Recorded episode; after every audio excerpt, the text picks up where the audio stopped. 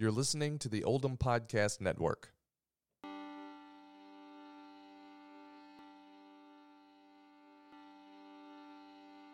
Welcome to 30 Days of Stories on the Underground Railroad in Kentucky, produced by the Oldham County History Center. I am your host, Terry Miller. I am a volunteer for the Oldham County History Center and serve as fundraising chair on the board of directors. The Underground Railroad refers to the efforts of enslaved African Americans to gain their freedom by escaping bondage. Wherever there were enslaved African Americans, there were people eager to escape. The first step on the Underground Railroad began when that freedom seeker stepped away from the place where they were enslaved a home, a farm, a field, a steamboat. Many freedom seekers began their journey unaided following the North Star, and many completed their self emancipation without assistance. But each decade, leading up to the Civil War in the United States, where slavery was legal, there was an increase in active efforts to assist escape. Kentucky became the best option available for fugitives to escape from Tennessee, Alabama, and other southern states, including Kentucky, because of the 664 mile border of the Ohio River, allowing for more potential to reach the free soil of Illinois, Indiana, and Ohio. Kentucky became central to slave escapes by virtue of its physical and political geography. For that reason, Kentucky and the states along its northern border became central to the Underground Railroad, a battleground where freedom was tested and stories of courage and sacrifice were made. Our guest reader today is Sherry Jackson. Sherry Jackson, Southeast Regional Manager of the National Park Service's National Underground Railroad Network to Freedom program, has worked 26 years with the National Park Service. 16 of those years have been with the Network to Freedom program. The Network to Freedom program is a national program in the National Park Service that tells the stories of freedom seekers from all over the United States. This program has over 600 members, including sites, facilities, and programs. Through this program, freedom seekers' histories from their escape site, their journey, their destination site, and their burial site have all been connected. Jackson works with local, state, and federal entities, as well as interested individuals and organizations, to provide advice, subject matter expertise, and technical support to preserve and tell the stories of the Underground Railroad. The program demonstrates the significance of the Underground Railroad not only in the eradication of slavery, but also as a cornerstone of our national civil rights movement. Sherry explains the definition of the Underground Railroad, which is often misunderstood. The Underground Railroad was not a train operating along hidden railroad tracks. The Underground Railroad refers to the efforts of enslaved Africans to gain their freedom through escape and flight, and the assistance of people who opposed slavery and willingly chose to help them escape through the end of the U.S. Civil War. Wherever slavery existed, there were efforts to escape, at first to maroon communities in rugged terrain away from settled areas, and later across state and international borders. Today, Sherry will explain how the National Park Service National Underground Railroad Network to Freedom program works and share a story on the Underground Railroad.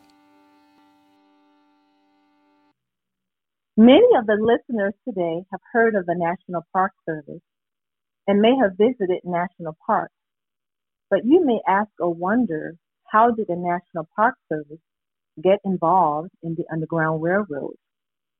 Before and after the Civil War, families and organizations kept those Underground Railroad stories in their communities through oral histories and literature. There was an increasing grassroots effort by communities and descendants across the country to preserve their Underground Railroad heritage.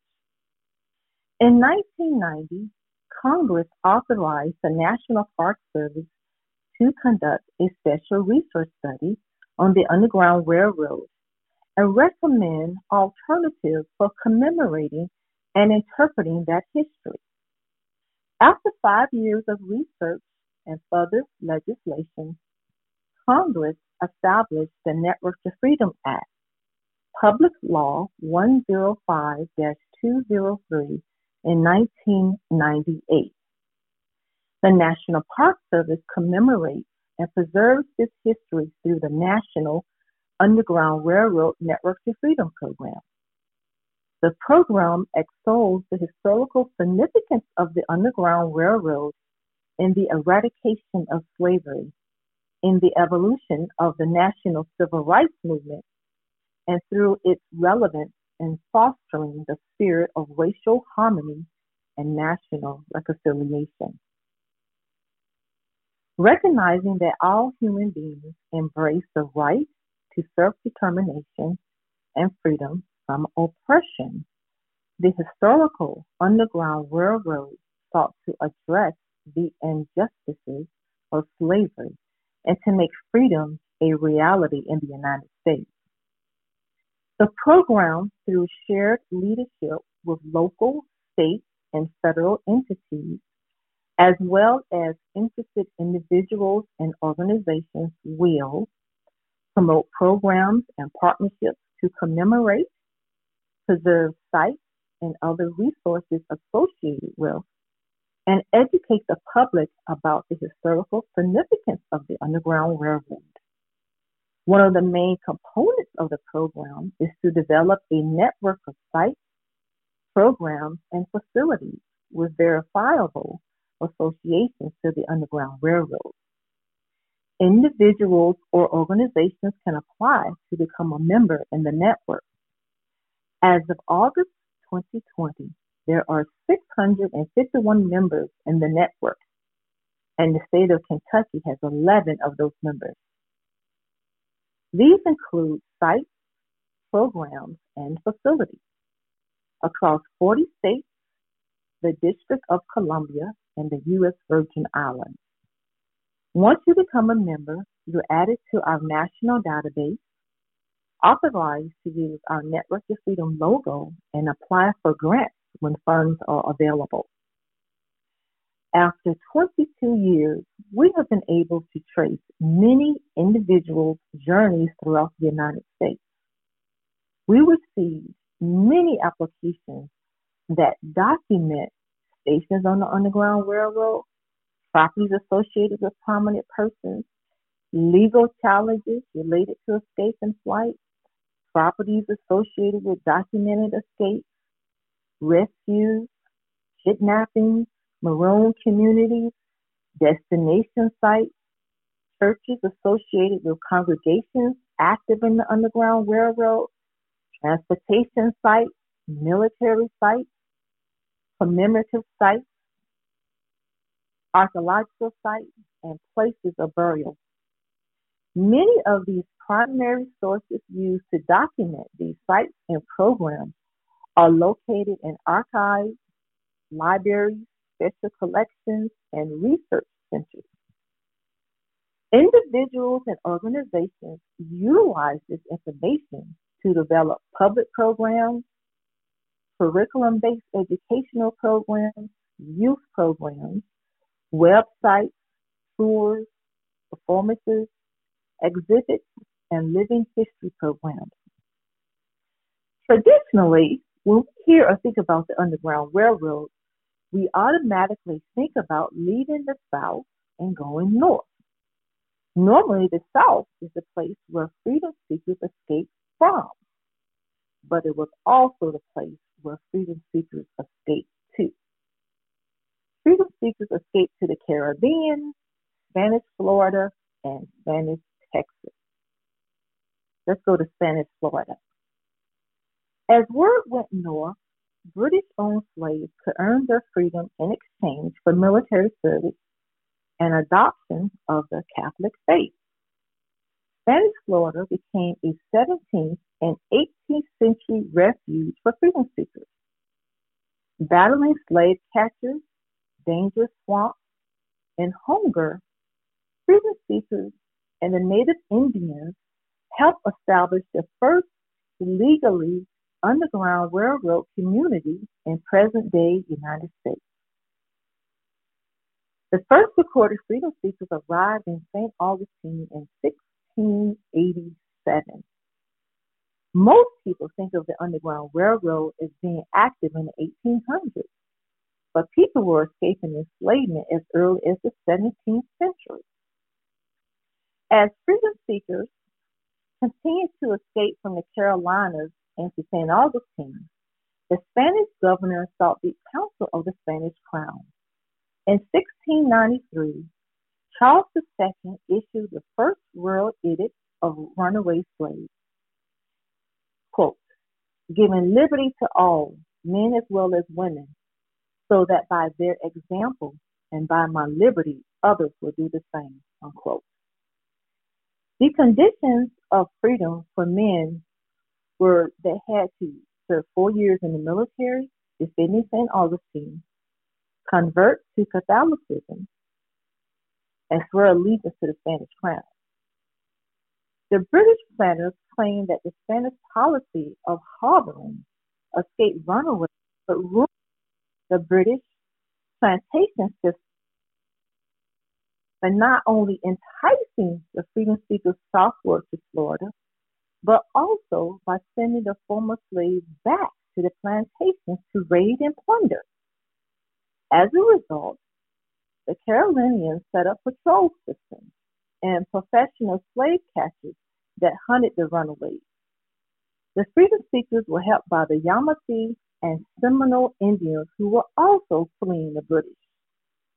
In 1737, Governor Don de Montiano enforced the Royal Edicts of 1693 and 1733, which granted unconditional freedom to slaves escaping from the British plantations. For the Spanish, these runaways were a much needed source of skilled laborers, soldiers, and religious converts. Following the Caribbean president, the Spanish knew that harboring the escapees would also help populate a territory that was increasingly threatened by British intrusion. By 1738, a group of about 100 former slaves and free people of color were living in St. Augustine in the legally sanctioned town of Fort Mose.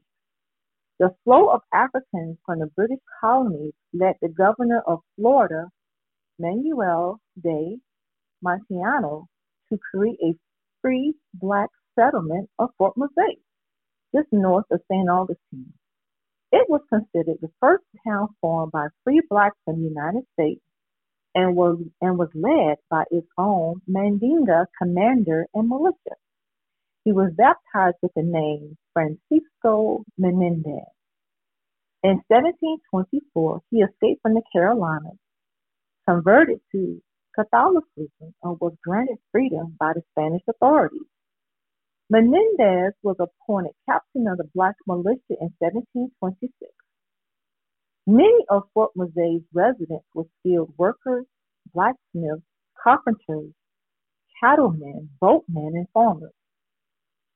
With accompanying women and children, they created a colony of free people that ultimately attracted other freedom seekers. The news of freedom in Spanish Florida contributed to the first major slave rebellion in British America, the 1739 Stono River Rebellion of South Carolina. Freedom seekers were headed to Fort Mose in Augustine, Spanish Florida. They did not reach Fort Mose. 25 colonists and between 35 to 50 Africans were killed. In 1739, a legislative session convened in To consider primary issues confronting the Carolinians, the desertion of slaves, and, quote, the encouragement lately given by the Spaniards for the desertion of Negroes from this government to the garrison of St. Augustine, unquote. Fort Mose was destroyed by the British forces in 1740, and a second Fort Mose was reestablished in 1762 and lasted until 1763, when again it was abandoned. The site of Fort Mose is a tangible remnant of early attempts by Africans to gain their freedom. Texas. Recently in the news, Texas has been talked about with its relationship with Juneteenth. What's Juneteenth? Little background. During the Civil War, slavery in Texas had continued as usual. There were no large scale Civil War battles or a significant number of Union troops. Before and during the Civil War, many enslavers moved there and set up new plantations. They viewed Texas as a safe haven for slavery. U.S. General Gordon Granger and federal troops arrived in Galveston, Texas in 1865 on June 19th. This was two months after the Civil War ended, along with slavery. He read General Orders Number 3, quote, The people of Texas are informed that, in accordance with a proclamation from the Executive of the United States, all slaves are free, unquote. At that time, there was an estimate of 250,000 enslaved people in Texas. After the hearing of this news, blacks celebrated and Juneteenth was born. It became a Texas state holiday in 1980. General Granger died on January 10, 1876, and is buried at the Lexington Cemetery in Kentucky. He'll always be known as the general that came to Texas and announced freedom to the enslaved in Galveston and helped establish the Juneteenth holiday. The struggle for freedom in Texas had a long history. Seminoles, who were instrumental in the Underground Railroad in Florida, continued in Texas. The saga of the Black Seminoles began in the early 1800s in the swamplands of Florida. When freedom seekers from Georgia and the Carolinas took shelter with a confederation of culturally diverse Indian tribes known as Seminoles.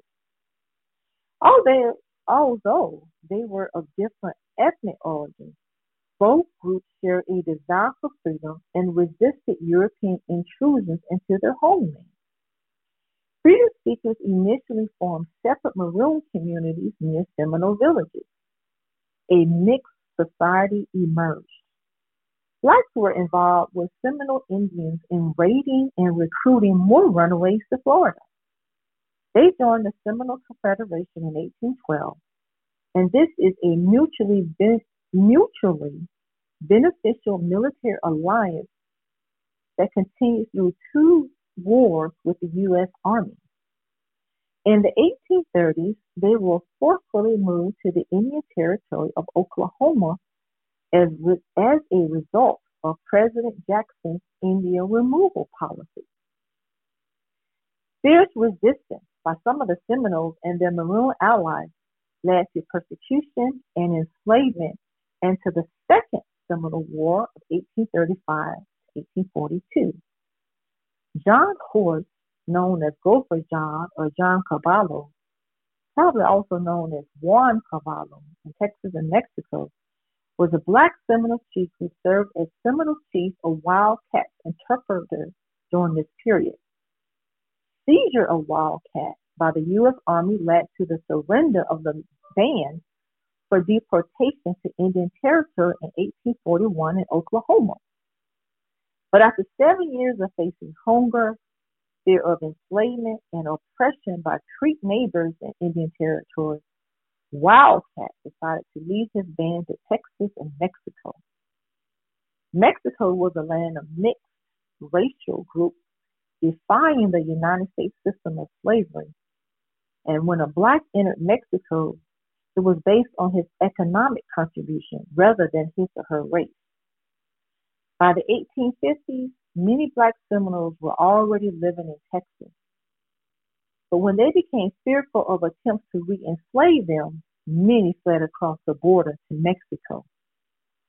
Persecuted by the U.S. Army and slave companies, these black Seminoles and their families had traveled in the Trail of Tears from Florida to Indian Territory and finally through Texas to Mexico, where they were finally free in the 1840s. But by this time, the Seminoles had gained a reputation on the border as fierce fighters and Indian trackers. Even before the Seminoles arrived in Texas, it was already a destination for freedom seekers. Las was the first capital of Spanish Texas from 1729 to 1770. It was located in the northeastern frontier of New Spain, just east of French Natchitoches, Louisiana. The site became a mission. The site included a mission and presidio. Freedom seekers chose Las Vegas as a destination for three primary factors. Freedom seekers traveled from, from as far away as New Orleans in search of protection and potential freedom. First, the Spanish prohibited the enslavement of New World populations after the initial exploration, exploration of the area. Second, a transportation corridor between Natchitoches Las was already established, which facilitated the exchange of food and merchandise between the two posts. And finally, there appears to have been a Spanish policy of returning captured freedom seekers only if they had committed a crime. Otherwise, they were not returned to enslavement. Las Vegas was a destination site for freedom seekers in 18th century Louisiana. The Spanish crown and religious authorities had prohibited the enslavement of people. Although this prohibition was often ignored in many Spanish colonies, economic necessity and labor needs prevailed. This resulted in an enslaved labor force in many of the Spanish colonies. Since cattle ranching was a primary economic pursuit for the Spanish in the area of Las Vegas, and since labor requirements for ranching are much less than for plantations, there were only infrequent mentions of enslaved people in this part of the province in Spanish Texas. Because Las Vegas was not self sufficient, trading food between the French and Natchitoches was allowed. It led to an established path between the two colonial territories. El Camino Real was a long established transportation corridor between Natchitoches and Las Vegas. The corridor was a route chosen by freedom seekers on their way to Las Vegas.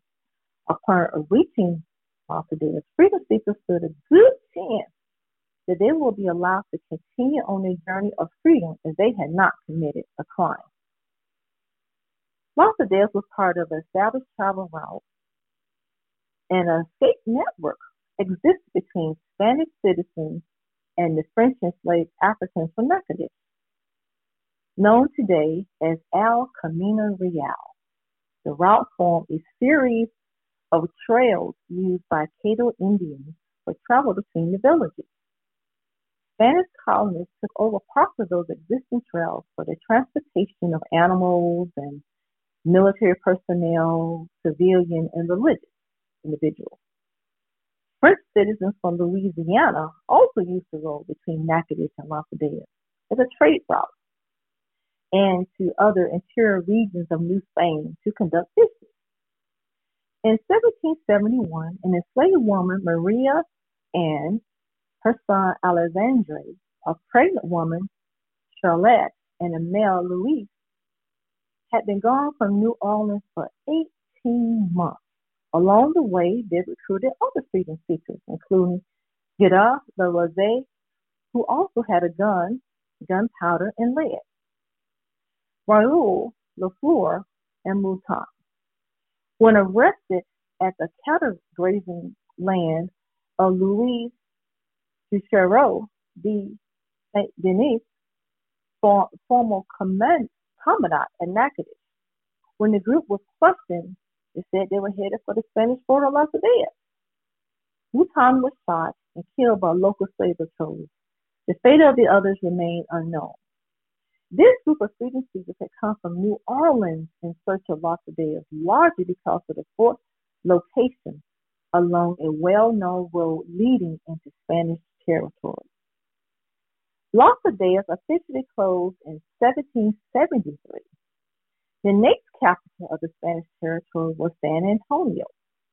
It closed in 1774, and a settlement on the Trinity River was established in 1774 to 1778.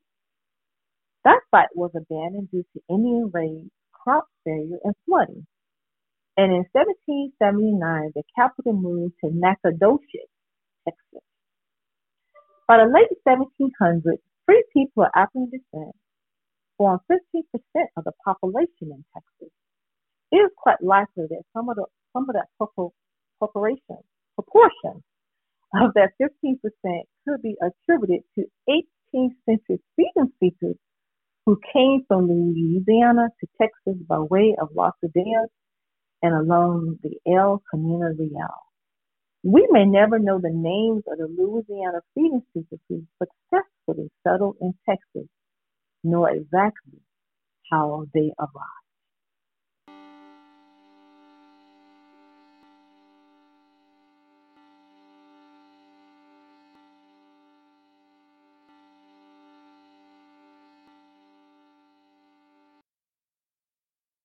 The views and opinions expressed on this podcast are not necessarily the opinions of the Oldham Chamber and Economic Development Office.